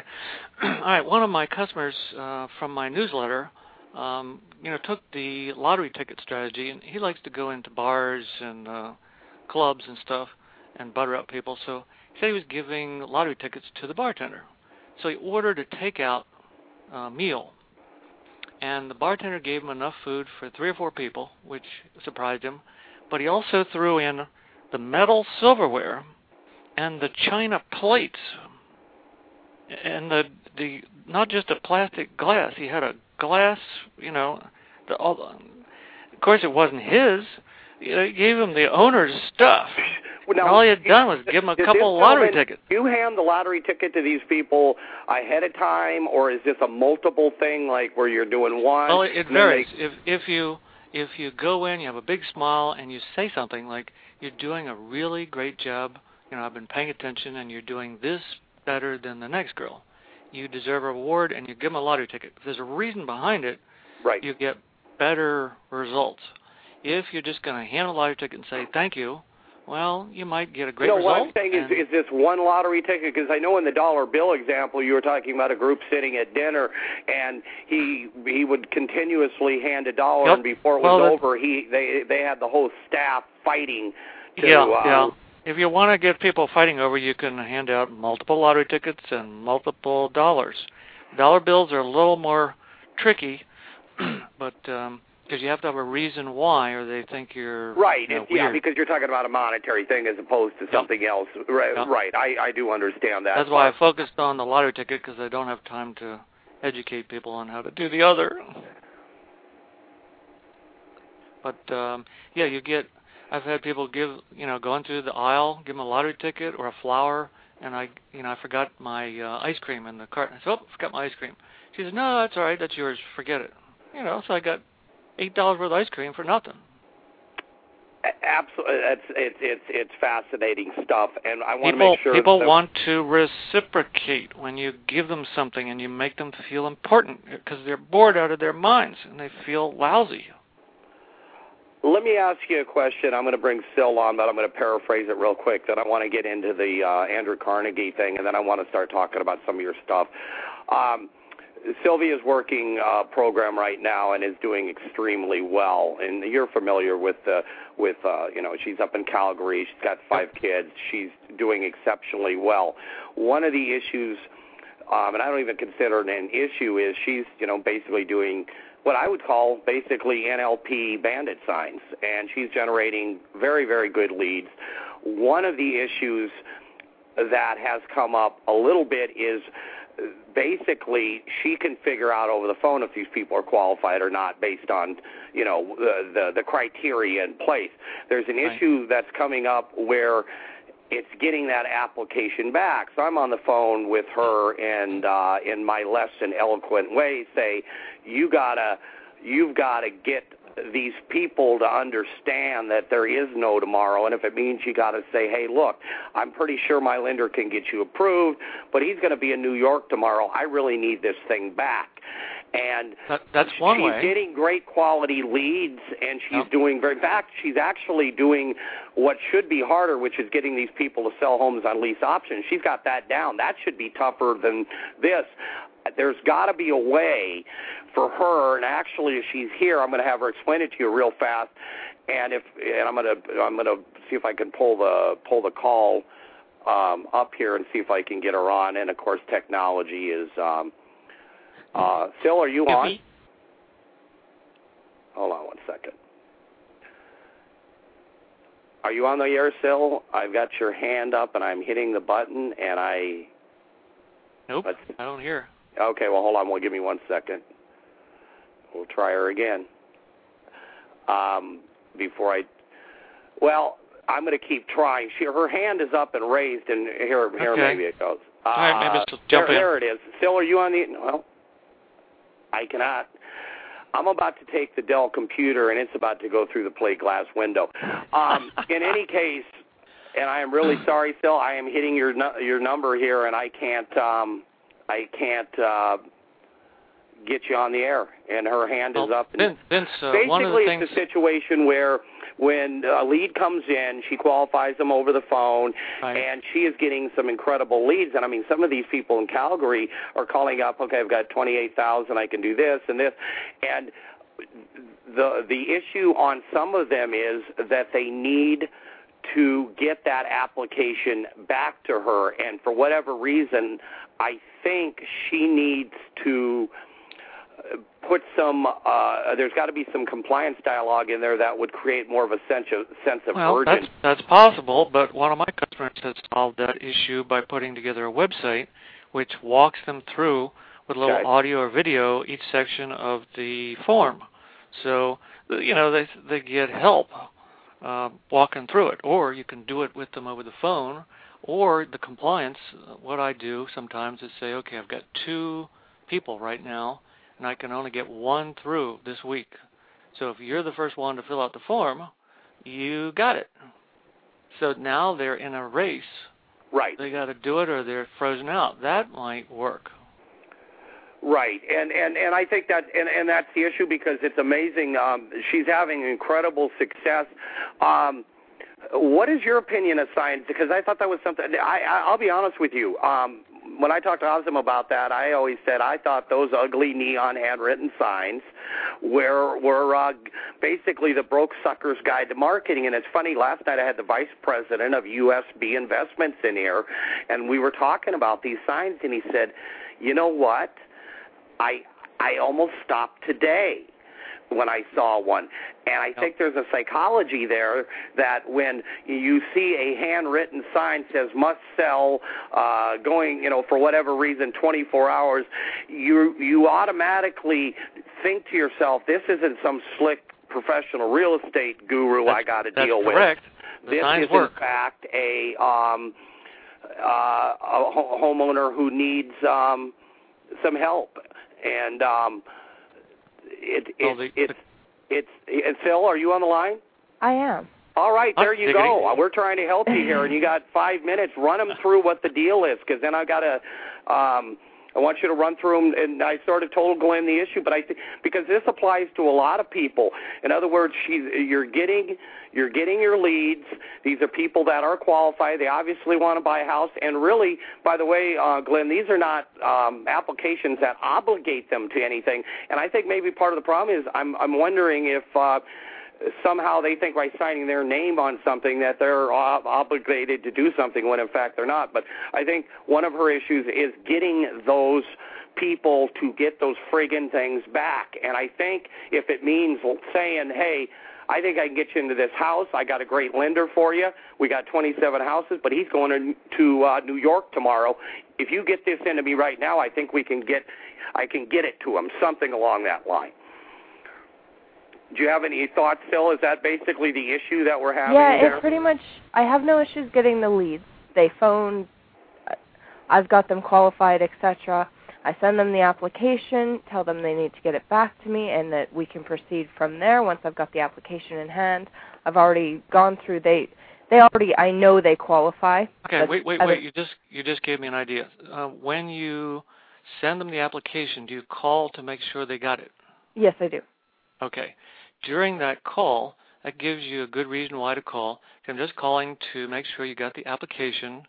And um, while I'm on the phone, uh, why don't we run through it here? It'll only take three minutes, and you can just sort of have them fill it out.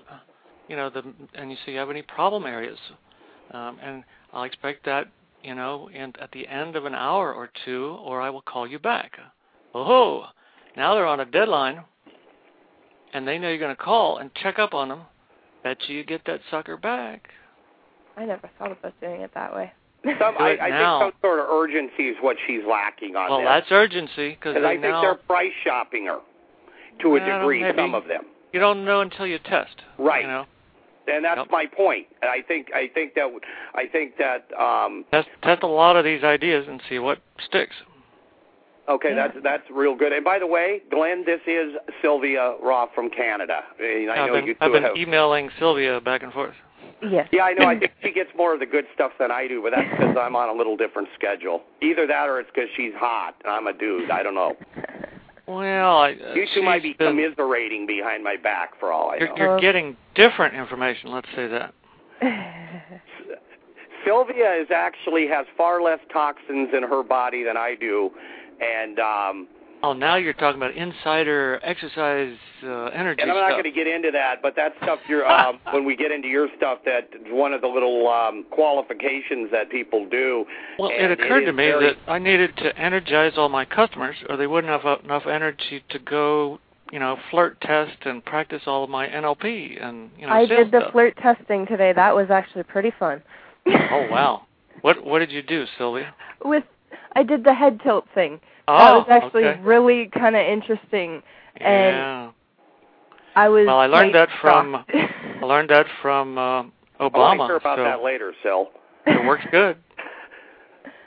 Now, Yeah, I was- can I ask I you an honest quite shocked. question? Is it because let's? I, I mean, and I don't mean. Uh, this is a. We're talking about a pretty attractive girl here. Um, d- would this apply to say a girl that might look like a bookwormy type as well? Is this? Is this? Um, If if you have a pulse, it works, Vince. I mean, it's fascinating. it works on both females and males, so you can't use that. That's correct. fascinating stuff. And I'm going to be honest with you.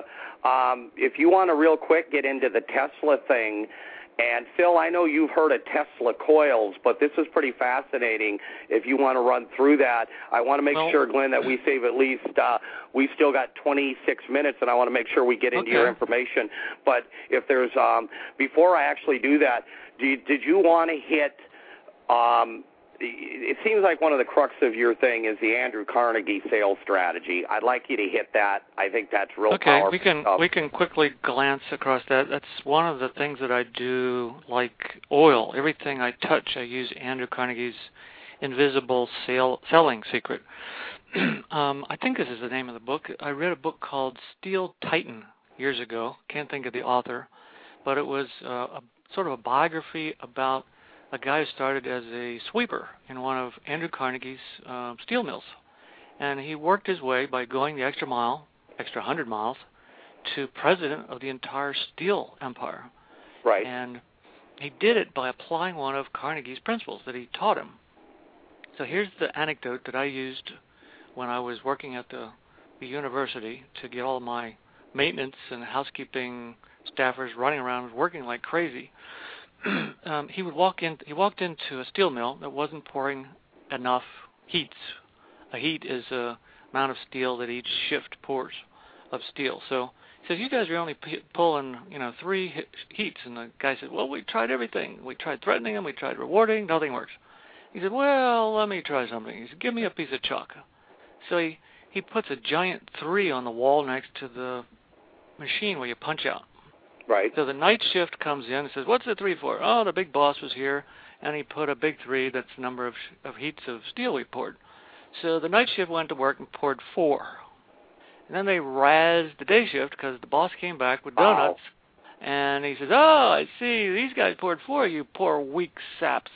And so the night the day shift went to work and poured five. And of course, then he says, "Okay, if you fall below that, now that you've proven you can, you're fired because all the other steel mills are pouring that too. So they got to maintain that."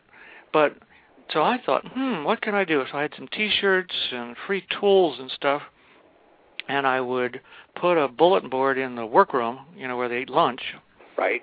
and uh, we'd have some kind of a competition: the most work orders done, or the most apartments cleaned.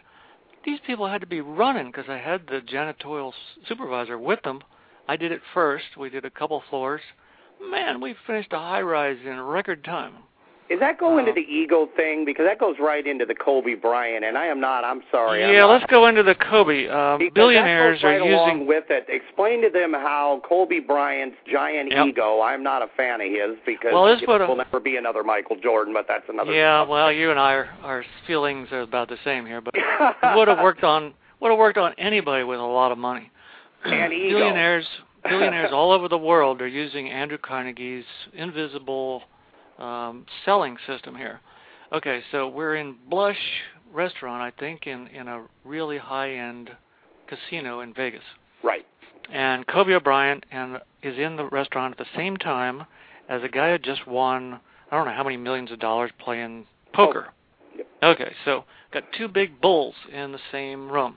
Okay, so the selling system is anytime somebody orders the most expensive meal or a fifteen hundred dollar bottle of sh- I think it's Cristal, Cristal champagne, champagne. And I believe this They have is a beautiful girl and a you're talking beautiful about. girl in a bikini with a fireworks on top of the champagne and they play music so everything stops okay so the guy said, "Hey, look at Kobe over there. I'm gonna make him look small." So he ordered three, you know, a couple bottles of Cristal. So Kobe said, "Oh, I'm not gonna better me." So he ordered five. Now remember, they're fifteen hundred dollars each. so apparently Kobe dropped twenty nine, thirty thousand dollars worth of champagne. Lucky for him, they ran out of champagne. God knows what the total would have run up.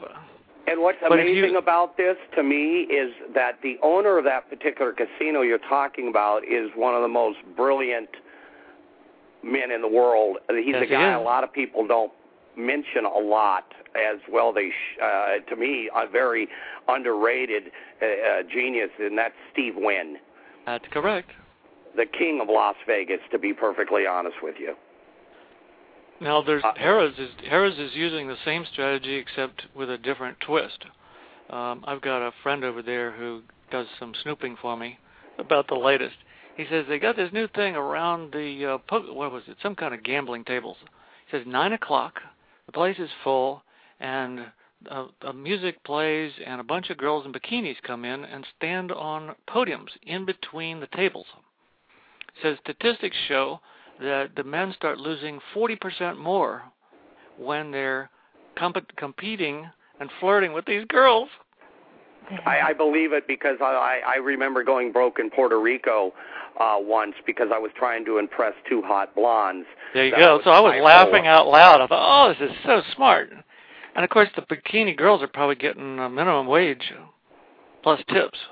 Oh, absolutely, and and the tips can be um, uh, astronomical. I I, I Big. actually knew a girl that would walk by the baccarat tables at the Mirage, and when they're very superstitious, especially the Asians, and that's their game of choice. And Yep, yep. when when they would win a hand, and a certain waitress was by, uh, she got hit, hit with a five thousand dollar chip. I Wow. Mean, and and it, it was fascinating stuff. Um, as far as your stuff, I can't even begin. I put for everybody out there who gets this show. Um, if you go to the blog, I put up what I put up an XXOO eBay link. I, I'm amazed at one thing. Not because I don't think your products aren't outstanding, because they are, but you have a record on eBay, and basically you sell information, and Correct. it's flawless. It's a hundred percent, and you're not selling cheap seven dollar ebooks on why hummingbirds hum. No, I'm Uh, not. You you have got. I put that link up there. Um, I have a I have a 365 day, 100% money back guarantee on eBay and everything I sell. And your products are, to be honest, some of the strangest titles. I mean, we're talking zombie stalkers, we're talking some strange stuff. Real quick, I think I've got enough time to hit one question. I do. One question on our list. You you mentioned earlier about um, certain uh, dangerous trans um, lock words. Oh yeah. Um, okay. Can you ex- you know expand a little bit on that? Sure. Let me preface by saying why it can be dangerous if not used correctly. However, it works on anybody. Okay. So I get the, I started getting phone calls years ago. I didn't realize that my NLP, since we have a billionaire watching club, and when we see enough billionaires doing something, we try to test it for sales. But I couldn't get anybody to help me, you know, use something totally new on their customers. However, when I turned it into a flirt strategy, and it's the exact same problem, you got to get in rapport, you know, get some time to talk before you can get a date. Well, you got to get in rapport, you got to get time to talk, an appointment before you can make the sale. So Right. it's the exact same. So I started twisting things around into flirt strategies that I would do myself. All right, so this is five words. I got started getting phone calls from guys saying the lady on the plane followed me to the men's room, and I didn't do anything. She's following me around. Or the fellow at Boeing uh, airplane, he's an engineer. He says, I was asking this question um, to a lady at lunch every day, you know, different topic, and now she's calling. She drove 50 miles, knocked on his door to ask for a cup of uh, sugar, and it freaked my wife out. Wow, the well, cliche do you- cup of sugar. I love Yeah, it. Yeah, what are you what are you doing, man? He said, I didn't do anything. I'm thinking, uh huh. so number one, I discovered that if you buy my material for entertainment purposes, just Right. listen, don't actively test it, it's absorbed into your unconscious mind, and your unconscious begins to hypnotize women or men around you. Oops. So I Oh. call this the zombie stalker problem, and the way to avoid it is to take action so your conscious mind and your unconscious are both working on some of the flirt stuff because they are borrowed from billionaires. This is not um, Right, your stuff is modeled basically. These aren't like necessarily. I mean, some of it you tweaked, but you pretty much have gone out and kind of did what um, um, Napoleon Hill did, but you did it at a more kind of a more of an advanced level where he was Yeah. pretty much studying a certain individual or two. You've pretty much um, have modeled some of the um, most powerful, wealthy people The in the richest- world, and and I like the fact the that world. people that we don't necessarily consider household names, like Walter Hailey, for instance. Yeah. Uh, a lot of you know, I, I find that fascinating. Well, there a lot of them are hiding. Several billion. I've been lucky enough to interview three billionaires so far, and uh, one guy was making fun of uh, some of these billionaires who are in the news. He says, "All my money's offshore. Why would I want to get beat up in the press and you know, like uh, Bill Gates at Microsoft?" He says, Sure. "You know, the guy's crazy."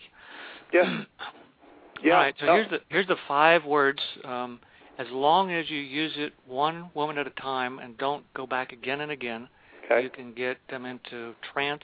And ladies, this works even better on men. So um, you ask things like, uh, "What do you enjoy most about blank?"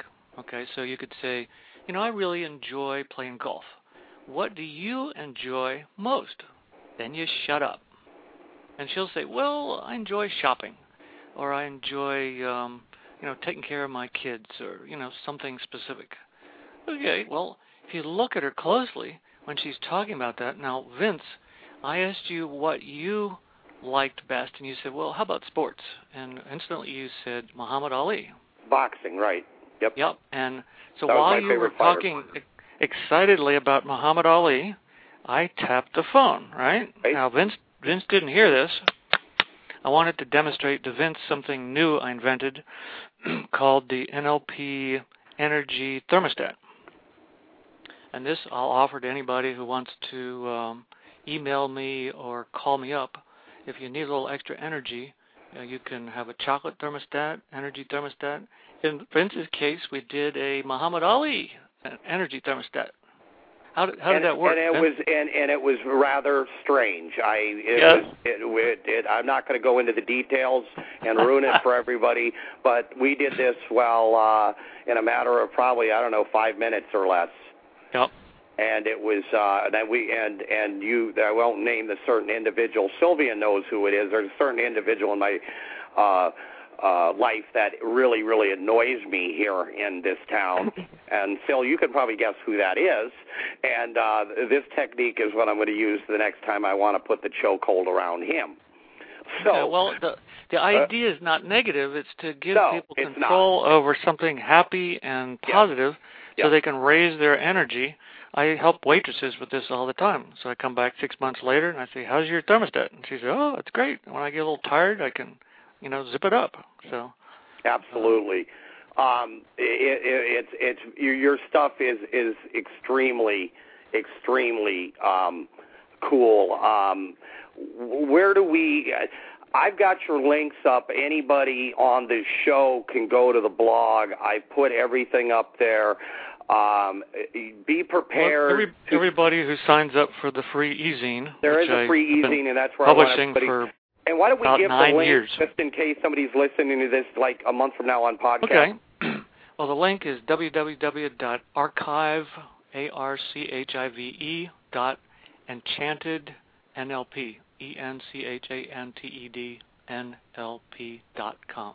Right, and again, you guys can uh, simply go to the uh, Blog Talk Radio Show, and right, uh, you're going to see the blog up there with Glenn's name, and I've got links, and it and you and the e-zine is free, and you can go through, and I'm telling you, um, this is way beyond Vinny's normal uh, show in terms of, you know. Uh, what I generally talk about, but uh, I think it's powerful stuff, and I think I think Glenn Osborn is one of these people. And uh, actually, next week I have James J. Jones on doing his world famous prediction show. He's a very very good marketer, invented micro niche finder, and he um, actually I was talking to him this morning via, e- via email. He knew who you were, and he thought that was going to be a really fascinating show. He's probably listening right now. So, James, if you're huh. out there, I hope you got a prediction. Uh, uh, Small James, world. Yeah, that that uh, Vinny going to be around here next uh, past two twelve or something. No, I mean uh, James, that's going to be a fun show. But um, for sure, everybody needs to check the stuff out. There's money making information in there. There's uh, let's just be honest, there's seduction information in there. And you do consulting, and this is something you and I are going to talk about tomorrow privately. But go ahead, um, if you're a business out there, um, you've got, you're not, I always say the average consultant sells theory, which means, well, you do this, you do that. Um, you know, uh, maybe you'll get result Y, and in the meantime, write me the big check, and you're on your own. You you have one of the best guarantees um, I've, you know, actually, I have a co- consultation that guarantees to increase your gross sales by four four times, and cut your work hours by fifty percent, or your money back. And you know, and and and he honors it. I mean, there's no. I mean, yeah, again, when you're dealing with the type of people that you deal with, um, reputation is paramount and um, obviously your reputation is very good, or you wouldn't have access to the people you do. That's and, true. And and that's one of the reasons that I would uh, highly, highly endorse anybody out there that, if for no other reason, if if if you do nothing else, go over there and get a different spin and perspective on things. Because if you're spending your life up here watching CNN or Fox or reading these papers a certain way, you pretty much are. And I and I've said it, and it's harsh, but I honest to God believe 95% of the population are hypnotized sheep. And I think this is the type of information that, if nothing else, just even some of the free stuff you offer will wake your ass up and snap you out of it.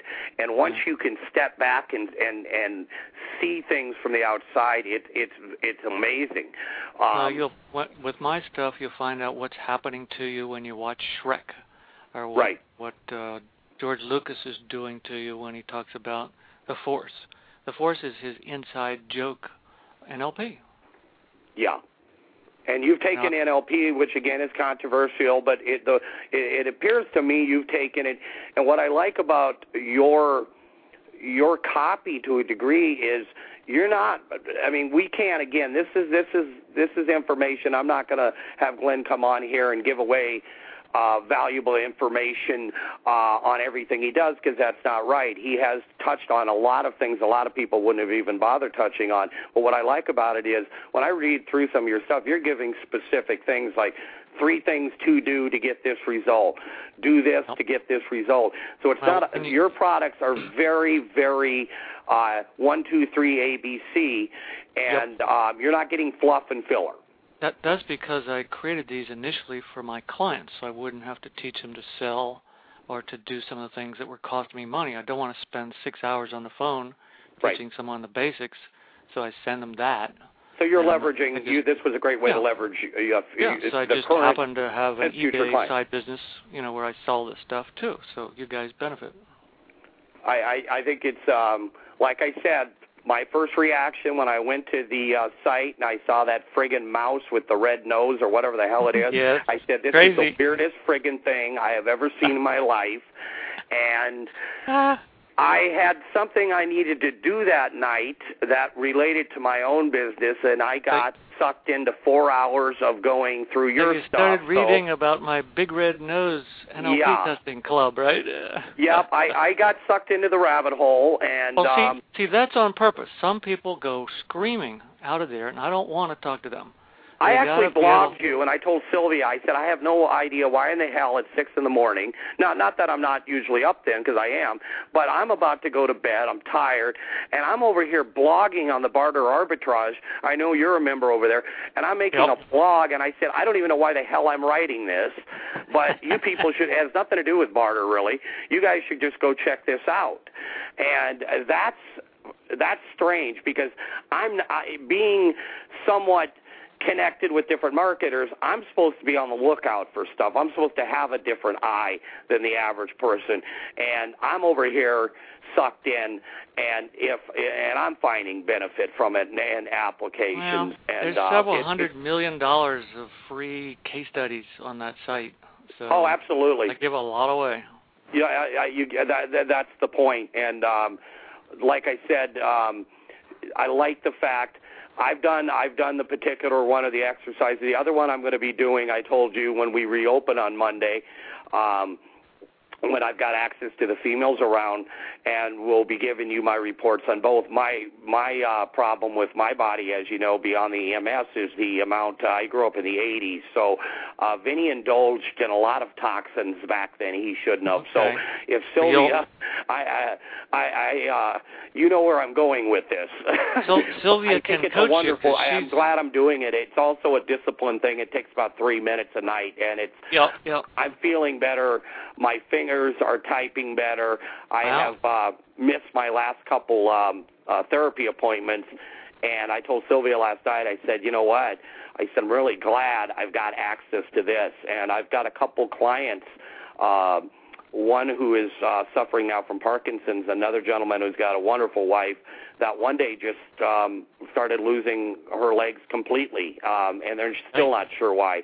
And uh, you know, it, it, this is the type of stuff has nothing to do with me trying to make a buck because you just pretty much give it away, and um, it, it, it, it's powerful stuff. And I, and I wouldn't say it if I really didn't believe that. I'm not a snake oil well, these salesman. these exercises are things that I found from some of my mentors that are thousands of years old. Now, they wouldn't have survived unless they were rather incredible. So they have incredible energy and healing properties. So I And I know one of the ladies involved in that, and it doesn't surprise me, uh, kept getting runner-up in the Nobel Prize category because Yep. they, you know, the pharmaceutical companies certainly do not want people to ever believe that it's possible that the body can do things that their $250 bottle of pills can't. Yeah, they want to bill you. um, that's a whole other topic, the problem, reaction, solution um, model that they use so effectively, which is, well, do you have any of these 197 symptoms? Of course somebody does. What, that's and that's they- probably another show, right? Yes, it is. But um, Glenn, man, it, it's a true honor, and I I, I appreciate fun. the I- advice you gave Sylvia. Uh, Sil, I, I, you and I talked earlier today, and um, I, I, I think it comes down to again, and, and anybody in her position where it's, it's a, it's a deal of. Um, I think you said it right. There's, so there are ways out there to create some urgency, and I think in her case, that's. Um, I think you gave her some good advice there as well. Well, repetition works. You know, once you got them, call them again, warn them you're going to call them again, and man, then they got to hop to it. Yeah. and maybe create some scarcity in there, Glenn, because um, I, I, I, I, I, I almost think sometimes, look, you know, hey, I'm pretty sure off the record that we can get you approved.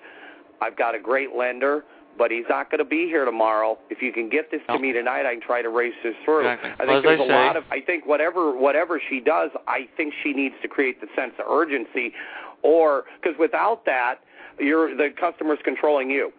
We don't know. All we need to know is test, test, test. So you try each thing, and whatever works, that's what you go with. And as you mentioned, she's testing on the right people. She's testing on the people who are actually the ones to test on. They're the ones with the applications. So That's correct. uh, I don't know if she missed that part of the show, but uh, that that I took that was that was um, it's so logical. Some people say, "Duh." Yeah, obviously, but I don't see it done as often as it should be. I see people going out with these so-called focus groups and like you say i see people asking bowling instructors what they think of this new golf club and i mean i'm using some facetious extreme examples but it happens all the time and then they roll out a product and wonder why nobody buys it i think you really hit i think that the the, the testing part alone was powerful, but test well, the consumer that you're attempting to sell to. Test test a lot of things fast. Test to the person and the niche group that you're selling to, and don't spend much or any money. That's the key. I just saw a guy profiling Apple's uh, launch strategy, and he mentioned that Apple's, you know, before they launch a new product, they don't spend any money on all this stuff. It's in blogs exactly. and, you know, um, viral uh, hints, and yeah, they're just playing psychological games. Again, just what you said: scarcity of information is power.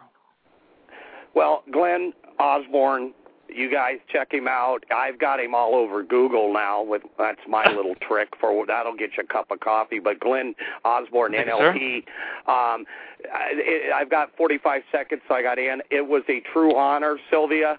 I hope you had a good day today. I want to wish everybody a very happy Father's Day, and I'm going to close out. Go check Glenn's stuff out. Sign up for the free e-zine. As always, may you live to see the dawn. May all your dreams come true, and may you always remain forever young. This is Vegas Vince. Good night. God bless. Thank you, everybody out there. Glenn, thank you, brother. I'll be in touch with you very soon. Phil, Thanks, good Vince. night. Okay. I guess we got it. Hmm, hmm, hmm.